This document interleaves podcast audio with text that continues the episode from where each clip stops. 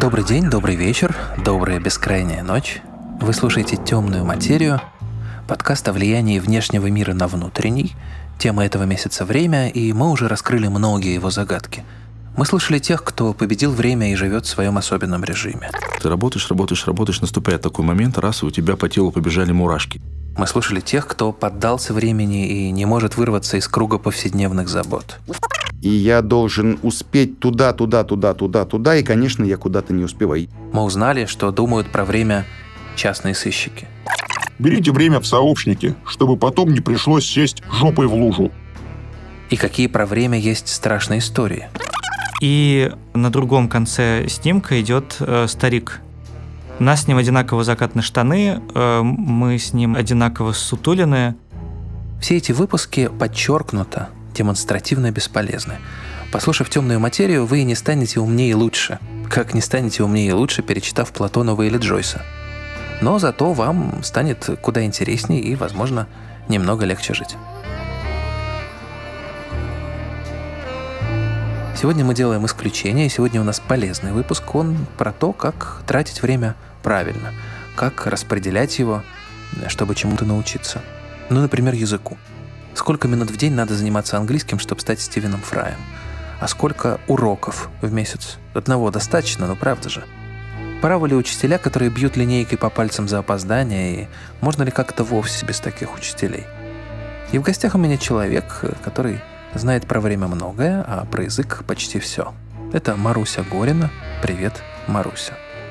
Привет всем, привет, Женя.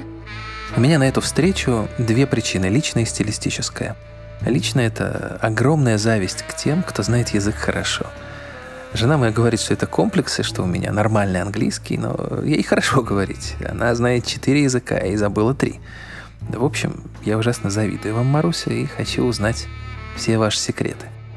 А стилистическая причина, что у темной материи есть спонсор. Это курсы английского языка Flow, который придумал Яндекс Практикум. Не просто онлайн-учебник, а симулятор языковой среды. Но мы не можем взять и сказать спасибо спонсору, движемся дальше. Это не наш стиль. Поэтому мы нашли человека, который делает контент для Flow, человека, который стоит за всеми скриптами, как кукловод за марионетками, и сейчас Маруся расскажет нам вообще всю подноготную. Вы готовы, Маруся? Да, личная причина зависть, хороший, сильный мотиватор. Вот, но тут, пожалуй, есть место для дисклеймера для меня это тоже такая условность, что кто-то хорошо знает английский язык. Я много работаю с английским языком, но для меня это был выбор какого-то уже какой-то очень взрослой жизни. Это не был мой первый язык, который я учила, и учила я его через то, что начала подрабатывать и преподавала язык, и так его осваивала. Мне кажется, что всем таким, как я, я думаю, что я такая не одна. Те, кто испытывает сложность или какую-то неуверенность в своем английском, я бы хотела сказать, что это нормально испытывать эти сложности, нормально хорошо говорить на каком-то другом языке, но все равно понимать, что он для тебя не родной и никогда родным не станет. Маруся, спасибо. Вы меня немножко разубедили, подняли мне настроение. Но давайте же перейдем э, к времени. В одном из выпусков «Темной материи» «Время великих», можете найти его и послушать, мы говорили о тайм-менеджменте у художников и композиторов. Я до сих пор вспоминаю Тулуз Латрека, у которого в расписании был обед с вином и сон, чтобы избавиться от опьянения. Человек основательно подходил к распорядку дня. И вот, внимание, вопрос. Вау. Да. Когда и как лучше заниматься, чтобы выучить, ну, вот английский, например? Сколько часов в день и в какое время суток? Сразу берем быка за рога. Окей, да, ну что ж, э, совет Тулуз Латрека здесь, мне кажется, тоже многим изучающим английский язык может быть кстати. Обед с вином, послеобеденный сон для того, чтобы выученный материал лучше усвоился. Почему нет? Значит, про тайм-менеджмент э, в изучении английского. А, мне кажется, что стоит начать с того, что это очень индивидуальная штука, и важно его э, настраивать под себя. А, важно следить за собой, за своим состоянием. И что вообще-то тайм-менеджмент включает в себя ну, не только такую переменную, как время, э, но то есть само количество времени, которым мы располагаем, но еще и, скажем, качество этого времени. Сколько у вас, допустим, у вас есть пять свободных минут. Как вы себя чувствуете в эти пять минут? Эти пять минут утром или вечером? Вы бодры, это начало вашего дня или это вечер? То есть за собой важно наблюдать, когда вы находите это свое свободное время. Что мы делаем во Flow? Мы предлагаем такую систему, которая поможет э, настроиться на хороший ритм, позволяет не сбиться с пути и а, позволяет не обесценивать свой прогресс и при этом чувствовать все время какую-то поддержку, чувствовать, что ты не один на этом пути, что ошибаться это нормально. Мы предлагаем вам образовательный темп. Мы предлагаем заниматься по спринтам. А, что это такое? У нас есть уроки в тренажере, которые мы назвали главы. Э, мы, методисты, внутри называем их чаптеры. А почему главы? Потому что мы преподаем через истории, через что-то, что вас будет увлекать и поддерживать интерес как-то естественно, чтобы не чувствовалось, что это каждый раз какой-то подвиг воли, а скорее это что-то приятное, это потребление какого-то интересного контента, это хорошее времяпрепровождение.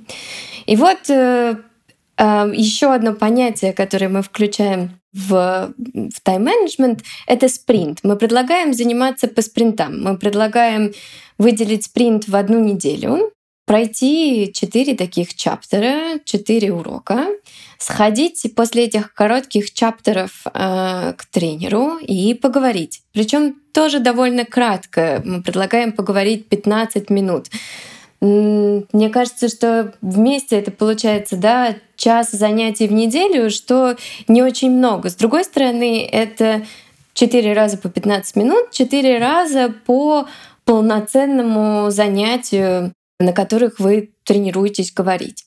И также есть возможность абсолютно в любой момент времени, да, когда у вас есть интерес, когда вы вот в своем ресурсном состоянии, задавать вопросы в поддержку, и поддержка всегда рядом.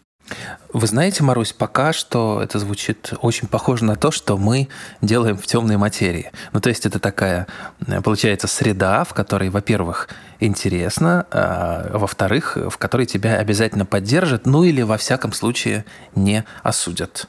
Такой safe space. Правильно ага. я понимаю? Ага, ага, про safe space просто тоже хочется прокомментировать, что вот часто говорят, выходи из своей зоны комфорта. Это очень часто тоже говорят во всяких тренингах про изучение языков и английского языка. Я вот э, с этим советом никогда не хотела соглашаться. Э, мне кажется, что нет задачи выходить из зоны комфорта, дискомфорта и так в жизни хватает. Есть задача, наоборот, немножко расслабиться, немного как раз найти эту зону комфорта. В ней обучение идет гораздо лучше. Вот. И благодаря обучению эту зону комфорта потихоньку расширять. Меня всегда ужасно раздражали эти так называемые коучи, с этими зонами комфорта, потому что почему-то всегда предлагают выйти из зоны комфорта люди, которые живут в небоскребах, людям, которые живут в коммуналках. Выйдите-ка вы из зоны комфорта. Это ужасно колониально все. Но я очень рад, что, что, вы, вот, что вы не такие. Слушайте, вы описываете флоу как такую очень деликатную, безопасную вещь, и я позволю себе личный вопрос. Ну, в смысле, это такое у нас правило вообще в темной материи, личные вопросы. Вы комплексовали из-за э, языка когда-нибудь? Из-за английского, из-за французского, из-за, не знаю, из-за русского, из-за того, что просто вас не понимают? Случалось? Э, да, конечно. Эм, это всегда сложно. Мне кажется, что ну, для меня, по крайней мере, нет такой точки, в которой бы я сказала, что я абсолютно уверена, я не волнуюсь. Я просто, ну, разрешаю себе эм, делать ошибки. Я разрешаю себе при том, что у меня хорошо с английским, и это подтверждено какими-то официальными сертификатами, я все равно знаю, что я говорю с ошибками, и до конца освоить э, артикли и предлоги — это какая-то ну, в общем, я не могу сказать, что я их освоила в совершенстве. Я просто разрешаю себе делать ошибки. Еще я так заметила на опыте, что когда ты говоришь с носителем языка, обычно все очень с уважением и поддерживающе относятся к твоему усилию, что ты с человеком говоришь на его родном языке, который ты выучил. То есть коммуникация с носителями языка обычно очень приятная, очень поддерживающая. Это классный опыт, и вот изучать английский стоит того, чтобы э, был этот опыт в жизни. Мне кажется, что э, наиболее безжалостные к своим собственным ошибкам обычно мы сами, какой-то наш внутренний критик, какие-то вот фигуры, которые мы усвоили благодаря такой довольно авторитарной системе образования. У нас же этого очень много, что э, это называется focus on accuracy, когда преподаватель следит исключительно за тем, чтобы ты не делал ошибок. И вот ты привыкаешь к тому, что тебя все время повторяют, иногда даже не так важно, что именно ты сказал, а важно, как ты сказал. Поэтому мы тоже вот на разговорных занятиях во Flow очень стараемся, чтобы не было этого перекоса. Мы никогда не делаем то, что называется correction on the spot. Мы не перебиваем и не исправляем ошибки сразу. Ошибки — это такой нормальный процесс э, развития. И есть целые да, техники, как можно дать фидбэк. И что, например, фидбэк на язык э, то, как именно ты там использовал S в третьем лице единственного числа или не использовал, идет только после того, что называется content feedback, нормальной живой реакции на то, что ты сказал, о, как интересно, у тебя есть собака. Кстати, у меня есть два кота, например. О, как интересно. Вот. Маруся, скажите, пожалуйста, а вот э, можете про себя рассказать, про свой опыт этой авторитарной школы, который вы наверняка в какой-то степени пережили, даже если у вас была очень хорошая школа. Можете вспомнить какой-то травматичный момент э, из учебы? Не обязательно, может быть, связанный с языком. Там, не знаю, физичка вас обидела, поправила как-то не так. Можете?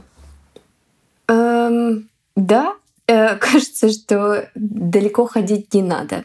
Но вот у меня как раз э, какая-то такая обида и в то же время надежда, что можно вообще-то по-другому, связана с изучением языка в школе. Это был не английский, это был французский. Я сколько-то классов училась во французской спецшколе. И у меня было там, много часов в неделю. Пять уроков в неделю. Э, это много. Там, на протяжении восьми лет твоей жизни. Это практически как подготовка профессионального спортсмена. У тебя есть ощущение, что тебя к чему-то как следует готовят, и что ты уже в это вложился. Вот. А, и что ты делаешь? Ты очень много учишь текстов наизусть, ты очень много учишь слов списками, ты до посинения решаешь грамматику Попова-Казакова, а потом ты оказываешься впервые в жизни в стране этого языка, в среде, в Париже, и тебе очень плохо. Мне очень плохо, я рассказываю про себя. Что просто я никак не могла справиться со средой, я совершенно не понимала, что со мной не так и на что я потратила это время своей жизни. Для меня было очень важно понять, что к тем же результатам, а то и к более хорошим результатам можно приходить другими путями. И моя такая любовь к английскому языку и к преподаванию, и к методике связана уже со второй школой, которую я заканчивала, и с очень хорошей учительницей английского, которая преподавала по кембриджским стандартам коммуникативный подход. Э, это было очень классно и интересно, и было здорово почувствовать разницу. А был момент интересный. Я вот буквально его вспомнил э, сейчас, пока вы говорили. Это не заготовка. Э, момент, когда я что-то такое в себе преодолел и заговорил. Это было в Одессе, как ни странно. А, я тогда путешествовал, путешествовал автостопом, оказался в хостеле, и в хостеле я был единственный русскоговорящий. А там были ребята из Австралии, из Швейцарии, из Турции, там, из Зимбабве. И, естественно, разговорный язык был английский. И, а, естественно, все эти ребята, моего возраста, там 20 с чем-то лет, решили пойти в какой-то момент в ночной клуб. Если вы не были в одесских ночных клубах, то и слава богу, потому что это просто ад. И они взяли меня под проводником, потому что, ну, я же говорю по-русски. Мы пошли, значит, в этот клуб, который напоминал помесь Лас-Вегаса и шашлычный. Очень стрёмное место. И э, в какой-то момент ситуация сложилась такая, что нам гарантированно должны были дать по шее. Вот-вот все шло к большой драке с выбитыми зубами, потому что местные гопники собрались и вот решили эту нашу стаю иностранцев выгнать. Че к девчонкам к нашим пристают. И я понял, что у меня есть несколько секунд, чтобы объяснить вот этим ребятам, у которых я был проводником по-английски, естественно, объяснить, э, какая ситуация, что нам делать, куда бежать, где запасной выход и как вообще себя вести. И я заговорил в этот момент – в этот момент я заговорил, мы были спасены. Правда, у нас потом было страшное похмелье на утро, но тем не менее. К чему я рассказываю всю эту длинную бессмысленную историю? К тому, что вот меня э, заставила заговорить экстремальная ситуация в какой-то степени. А, то есть все-таки выход из зоны комфорта. А что вы думаете насчет влияния экстремальных ситуаций, таких вот моментов, на изучение языка? Помогает это или наоборот? Ну, это какая-то травма, без которой можно было бы обойтись? Mm. Это интересный вопрос. Классная одесская история. Но для меня это звучит как э, некоторая смесь э, экстремального опыта и в то же время опыта очень позитивного, да, то есть что какая-то случилась магия, язык оказался заклинанием, суперспособностью и помог решить трудную ситуацию. И кажется, что это что-то, что запоминается как классный опыт. И вот это для меня важно, чтобы с языком, с изучением языка, с его использованием были связаны какие-то какой-то хороший опыт, что-то, что было классно пережито. Вот. Что касается, в принципе, экстремальных ситуаций, я совсем недавно на это наткнулась. Мне друг прислал цитату из э, книги Талиба про э, антихрупкость. И там концепция антихрупкости раскрывается на изучении э, языков, что вот если человек оказывается в очень экстремальной ситуации, там кажется, что это было про тюрьму и допросы, то вот уж э, тут наш мозг подстраивается к ситуации и действительно выдает какой-то максимум. И я тоже ответила на это, что да, понимаю это, в нас заложены такие механизмы, и мне кажется, что здорово, что у нас есть такие эволюционные механизмы, что мы действительно можем выдать какой-то максимум под давлением, под стрессом. Но мне никогда не казалось ценностью эксплуатировать этот механизм для того, чтобы человеку создавать экстремальные ситуации.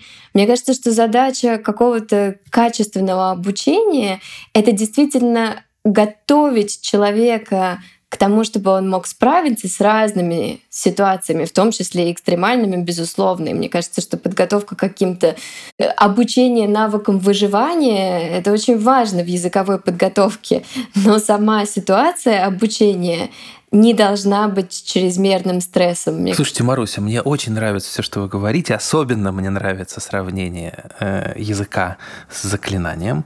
Я стараюсь так и к русскому языку подходить тоже, поскольку я писатель.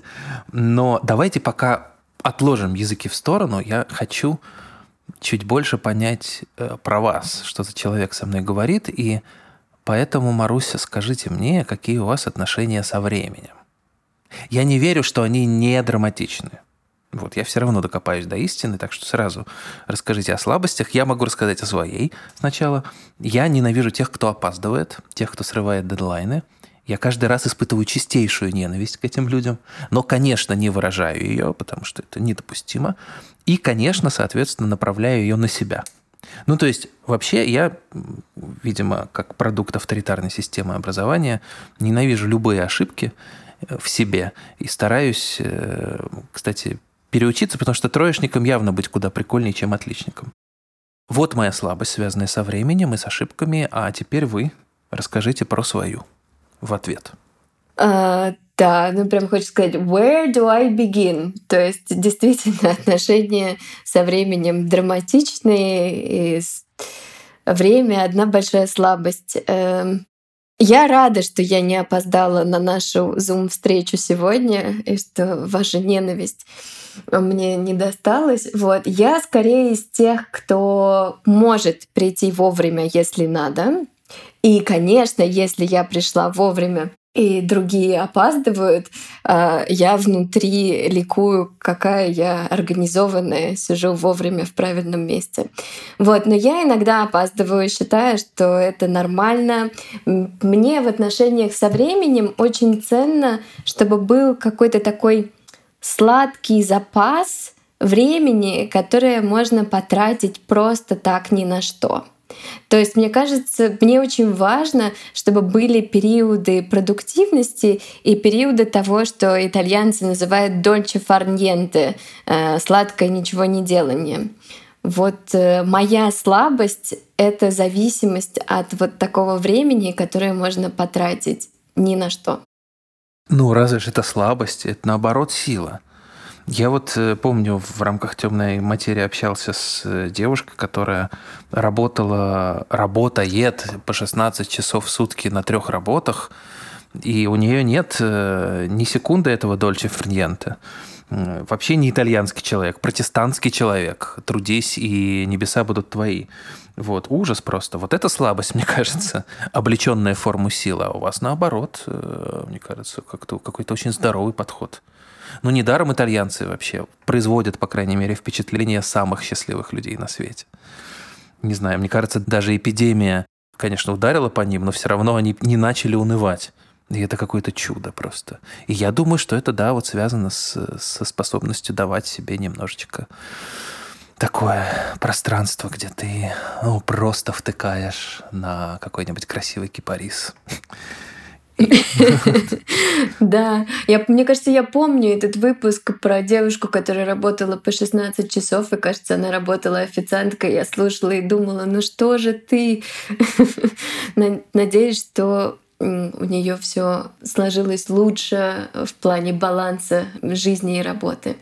У нее все сложилось э, очень хорошо. Привет, Даша, если ты это слышишь. Я очень рад, что ты больше не официантка, а что ты классный журналист. О, класс. Вот. Маруся, мы говорили про продуктивное время и про вот время для отдыха. У вас какие есть личные фишки, которые вы используете, чтобы ну вот сделать какое-то время продуктивным? Ну вот вам необходимо прям срочно Э, к полудню что-то сделать, а настроения никакого нет. Какие у вас есть инструменты мобилизации относительно времени? Мне кажется, что это всегда такой торг с собой. Это мне нужно с собой договориться, делаю я это или не делаю. И если делаю, то как именно? То есть для меня это такой процесс переговоров. Мне очень как-то понравилось, книжка про эффективность и про управление временем, такой синтез разных методик. Ее много кто любит. Книжка «Джедайские техники». Вот, и там э, говорится, что тоже, опять же, про ресурс, что у тебя есть возможность думать, а потом есть возможность делать. Обычно, когда нужно мобилизоваться, нужно сначала пройти фазу думать, понять, что именно ты делаешь, а потом перейти уже к фазе исполнения, которая не очень энергозатратна, если ты все хорошо продумал. Мне еще бывает важно понять, что вот мне надо там, допустим, мобилизоваться к полудню, э, я мобилизуюсь, но дальше у меня обязательно будет какой-то период восстановления. Ну, слушайте, это похоже на даже на дрессировку животных. Правда, я совершенно, мне совершенно не удалось выдрессировать котов, но коты вообще плохо поддаются. А, но, видимо, возможно выдрессировать как-то себя. Ну все, уже, уже просто невозможно не спросить, как зовут котов. А, котов зовут, э, значит, кошку зовут Элли, она глухая, как пень. Э, это очень здорово, потому что ее можно пылесосить, и ей приятно. А, вот, это такая огромная белая британская кошка, мутант. Она подошла к моей жене на улице просто и пошла за ней. Мы еще не были знакомы тогда. То есть э, кошка в семье дольше, чем я. Кота зовут Джойс. Мы взяли его из приюта. Он э, так подслеповат на один глаз. Э, собственно, у Джойса, э, моего любимого писателя, тоже были проблемы со зрением, поэтому я думаю, о, отлично. Вот, абсолютная рыжая бестия этот Джойс, он, пользуясь глухотой Элли, обходит ее со спины и атакует вот, своим потоком сознания. Вот.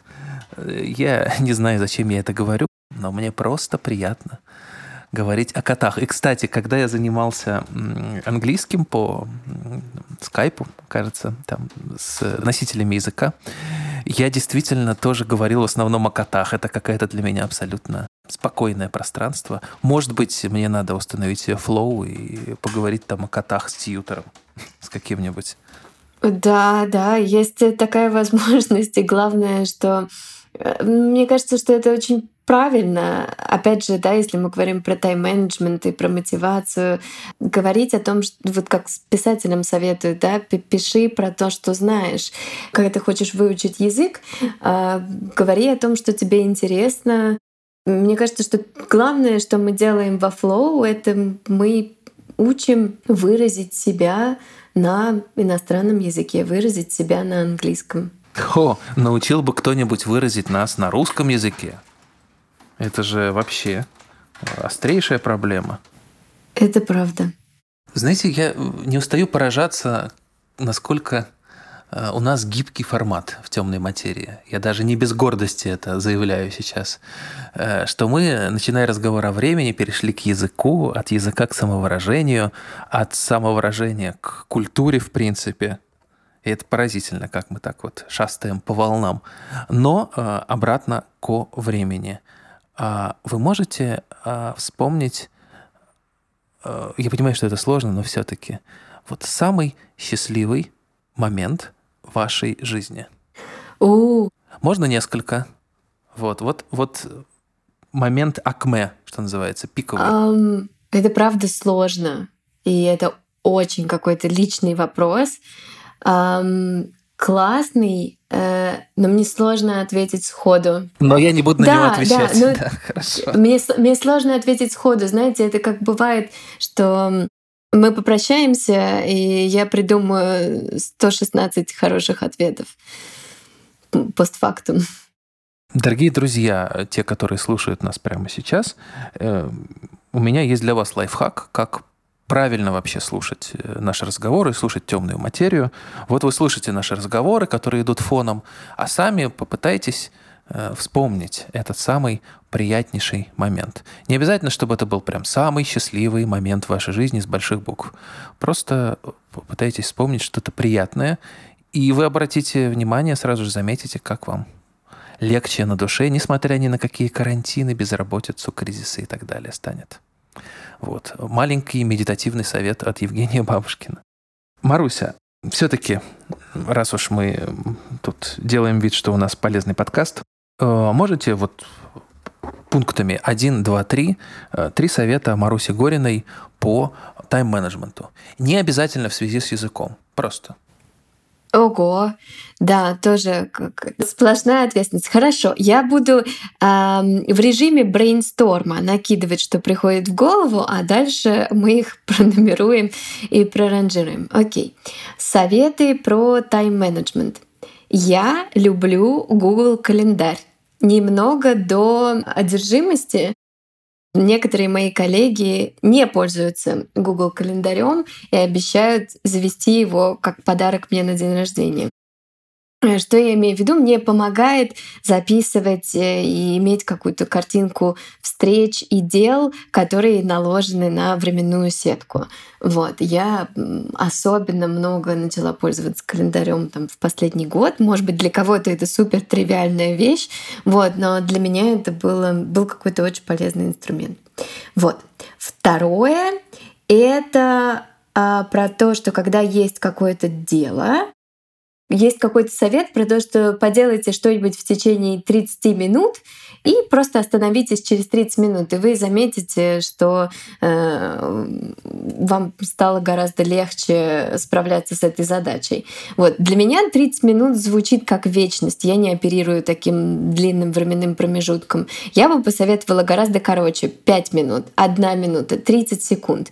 Но эм, просто выделить для себя какой-то очень короткий промежуток и сказать, что задача не прийти к какому-то результату, а задача просто поделать. Вот. И это меня очень выручает, когда ты не знаешь конечного решения задачи, но ты просто начинаешь ее решать через вот такие короткие подходы. Что еще? Ну, мне кажется, что возвращаемся к Тулузу Латреку. А, главный совет про тайм-менеджмент — это планировать не только дела, а планировать а, и что-то приятное. То есть знать себя и знать, что именно принесет радость и восстановление. И, наверное, туда же, в ту же кучу, а, это про то, что просто наблюдать за тем, не что нужно сделать, а еще что хочется делать, да, куда течет свободное внимание. И планировать обязательно заниматься какими-то новыми вещами или вещами, которые давно хотелось сделать. И повисла напряженная пауза, и кажется, это все. Напряженная? Нет, наоборот, мне кажется, повисла облегченная пауза. Вот э, какие, э, вот да. Итог, промежуточный итог брейнсторма. Ну, я доволен, я все это взял на карандаш и попытаюсь использовать. Я вообще э, стараюсь э, сразу после любого разговора с э, гостями темной материи, а гостей очень много, э, стараюсь взять на карандаш то, что они мне говорят.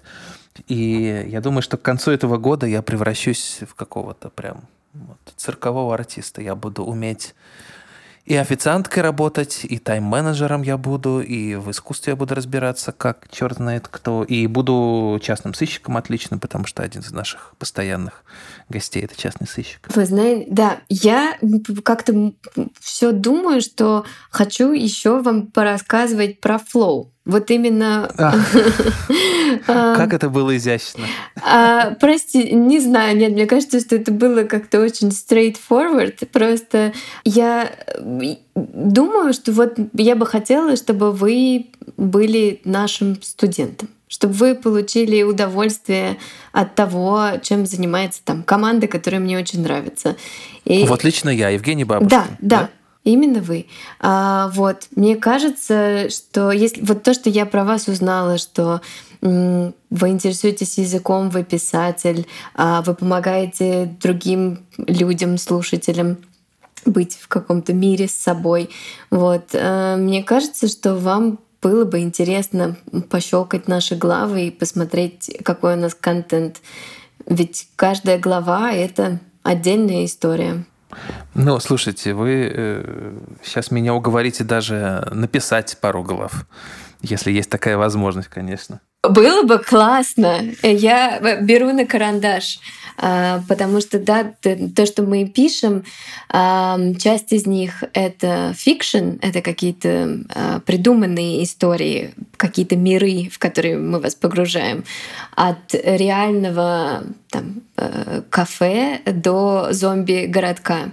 Вот. Но мы хотим, чтобы вообще какой-то образовательный контент был больше похож на медиа, чтобы там было больше журналистики и документалистики. Вот, в это направление тоже интересно думать. Ну все, ребята, Надя, Федя, Аня, извините, меня схантил Яндекс Практику.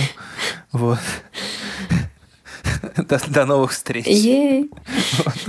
Ладно, обс- Но обсудим, ничего, когда закончится подкаст. Будут, будут советы по тайм-менеджменту, чтобы вы могли успеть все. Э, ну, хорошо, Маруся. Э, я на самом деле получил редкое удовольствие от общения с вами. И, наверное, нам нужно закругляться. Итак, дорогие друзья, с вами был Евгений Бабушкин, это я, а также Маруся Горина, одна из создательниц языковой среды Flow на Яндекс Практикуме. Спасибо, Маруся. Это было, правда, интересно. Ну что ж, друзья, время это важно, но не так важно, как взаимопонимание. Поэтому, не знаю, пойдите немедленно обнимите кого-нибудь, а мы с Марусей потихоньку растворимся, потому что мы просто голоса у вас в наушниках. Пока-пока. Пока-пока.